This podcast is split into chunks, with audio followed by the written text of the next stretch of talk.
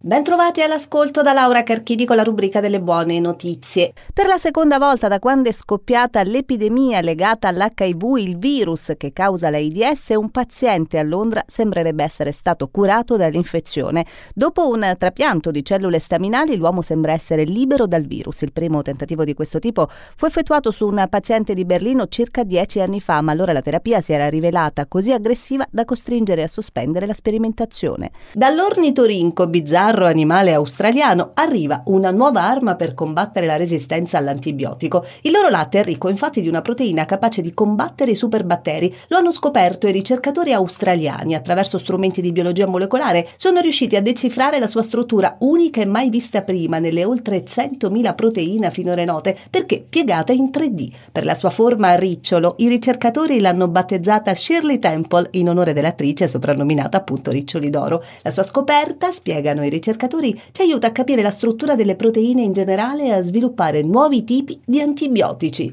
Individuate le molecole maligne della sclerosi multipla che indicano lo stadio più grave della malattia, la scoperta coordinata dall'Università di Verona apre un nuovo scenario rendendo più immediate e sicure la diagnosi e la prognosi della malattia e permettendo una terapia più mirata. Il team di ricercatori ha scoperto una combinazione specifica di molecole infiammatorie che quando presenti ad alte concentrazioni nel liquido cerebrospinale prelevato per la diagnosi della malattia predicono una forma aggressiva di sclerosi multipla. La scoperta consentirà al neurologo di scegliere fin dall'inizio la terapia più adeguata per ciascun paziente, riservando quelle più energiche solo a chi ne ha davvero bisogno. Ed è tutto, grazie per l'ascolto.